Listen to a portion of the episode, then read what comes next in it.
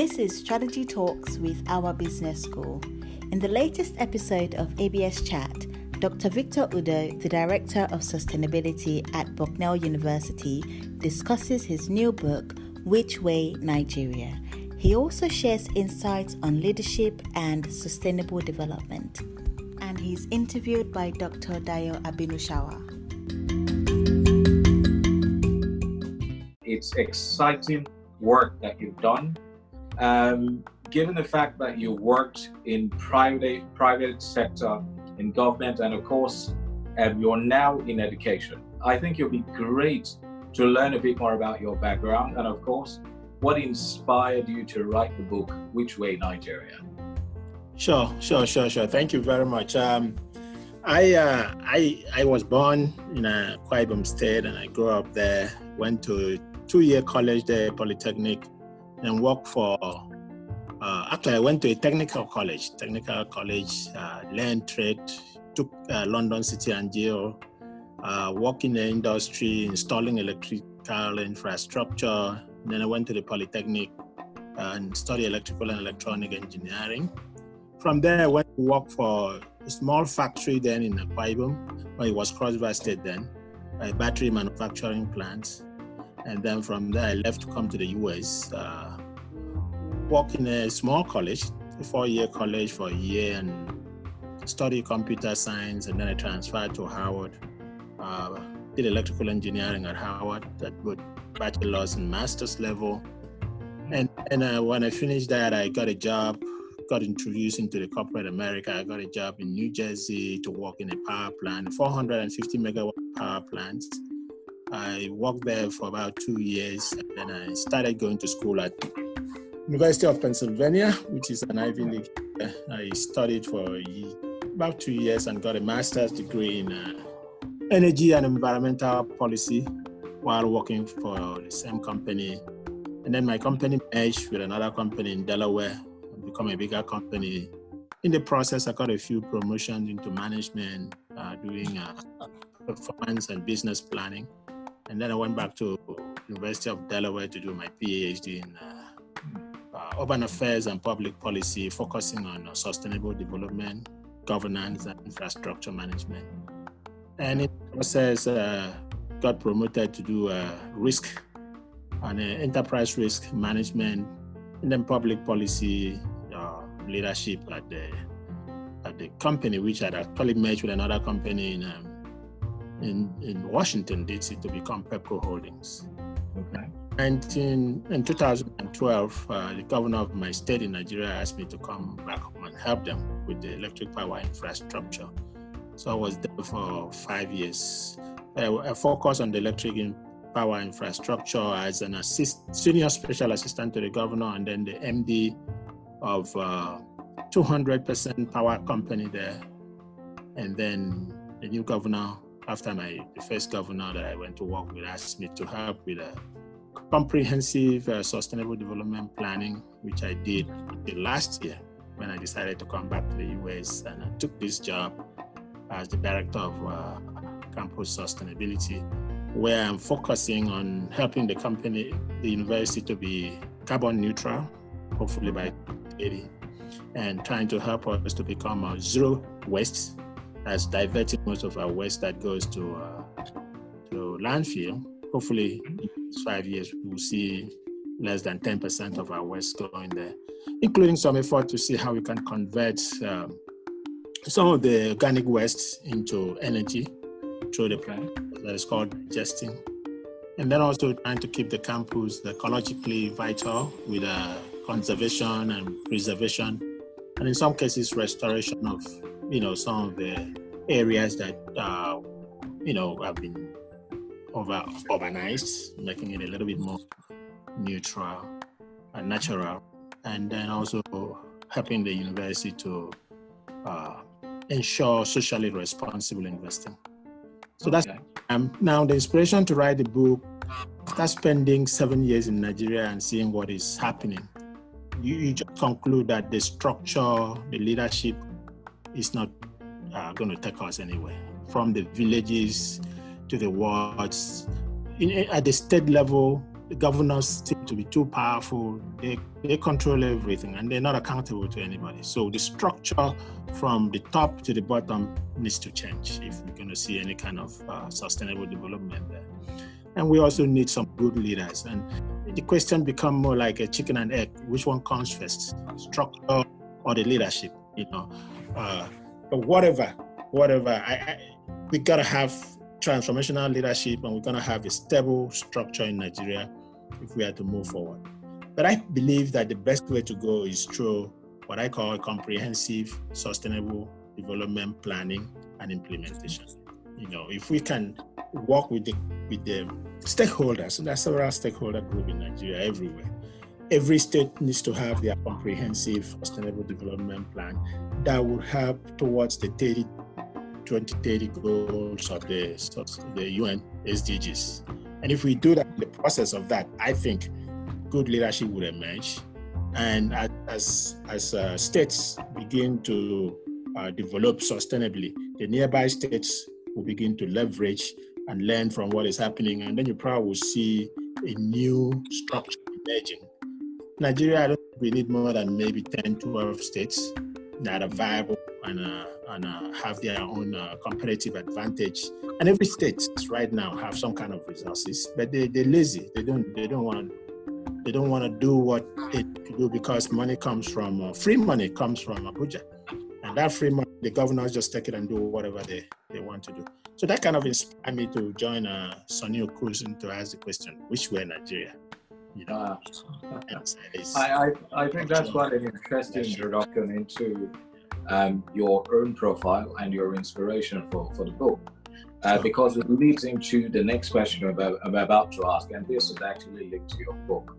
Um, because in the book, you do outline quite an interesting framework, right?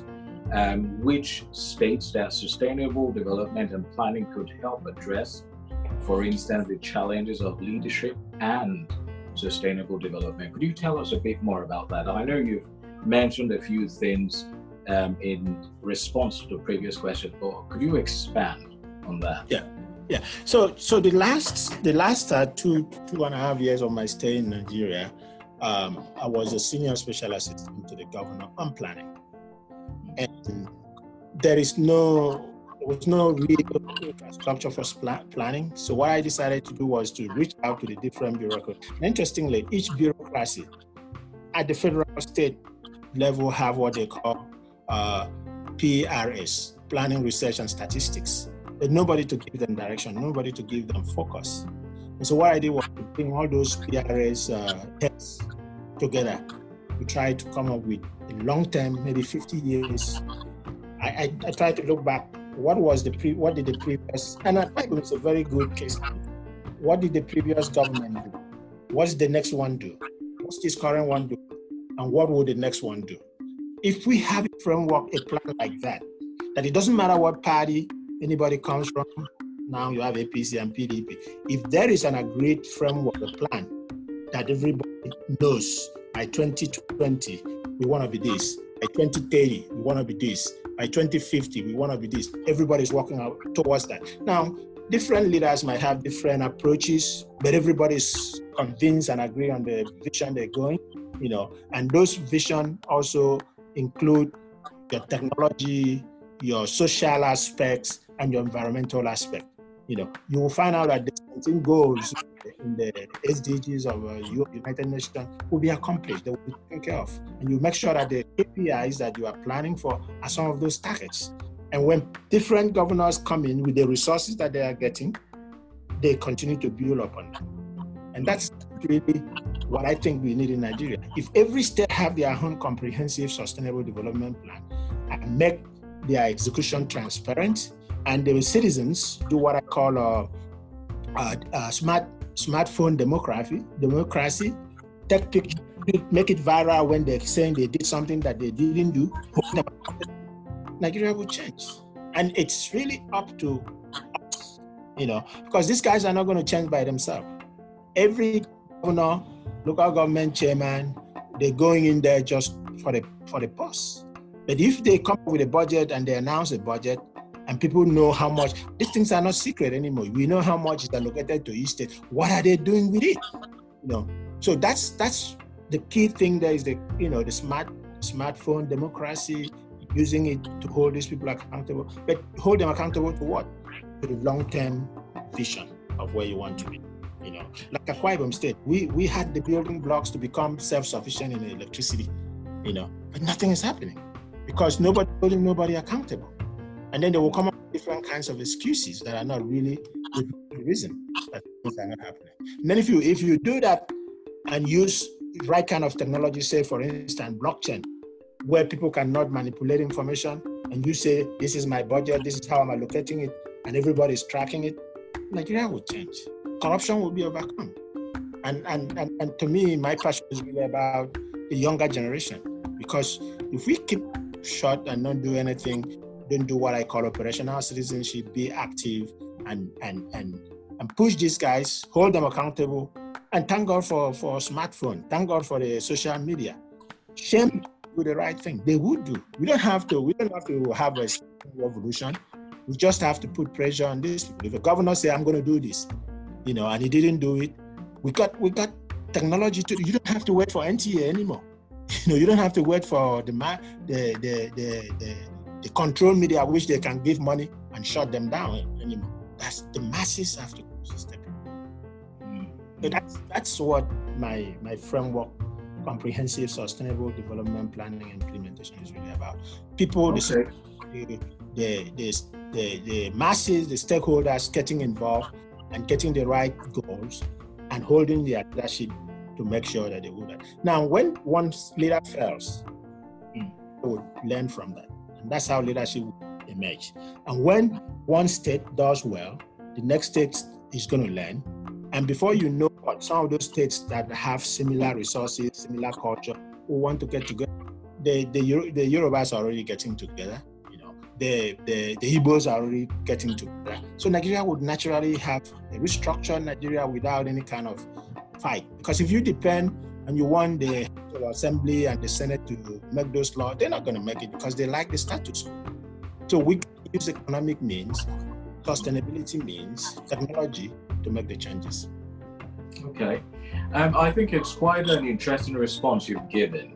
And while you were speaking, I think something that really caught my attention, and this links to something you mentioned earlier. Um, you mentioned KPIs, you mentioned the importance of a vision and of course leadership. So the question to you then is that is it national structure and leadership that would have an impact on sustainable development, or would you say it is leadership that has an impact on structure, which then influences sustainable development? Well, I, I think it's both. And if you hear my argument, you know, the the the federal is an aggregation of the states, right? And the states is the aggregations of the local governments. The local governments are aggregation of the wards and the local and the villages. Okay. So to me, we know what is going on in Abuja. We have an idea what is going on in in the states. Nobody know what is happening in the local government. So if we can make the, the change in the middle, right? If you change the middle, if the states are run well, the, the resources are only allocated to these states. You know, whether it's a federal ministry doing something, it has to be done somewhere in some one states or the federal capital. Okay. So so the KPI KPIs have to be state state centric. I want to have steady power supply in Akwa. I want to have steady supply in Oyo State. Let's get steady power supply in Oyo State, in Akwa. And then uh, uh, uh, uh, Anambra State and uh, uh, Kogi State will say, how did they do it? We want to do it also. You know, so so so the right KPIs that see that's what happened in a, a true federal system like the US, and I talk about it in the book. The states are the laboratory of experimentation. You don't just say, hey, everything we do here, we're going to make it happen in the states. No, you test things out. What works in one state works in two states, then you can make it a federal policy. But in Nigeria, they want TCN and NEPA to supply power to everybody, and they cannot supply to anybody. When you have those kind of uh, generic policies that you think will be good, one size fits all, it fails. So I think the states are really the laboratory where things happen. And the things that works in the states, you push it to the federal.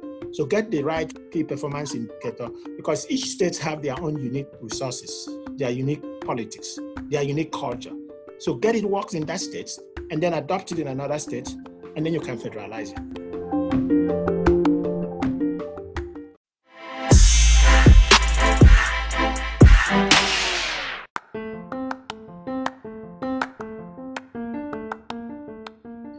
Given all indications, you've mentioned which way Nigeria. So, if we were to ask you, Dr. Udo, which way uh, for you and what are your aspirations for the future, what would you say they are? Well, someone asked me that question and said 10 years from now, what should be the headline? For me, the headline would, the good headline would be Nigeria meets or exceeds 80% of the United Nations Sustainable Development Goals.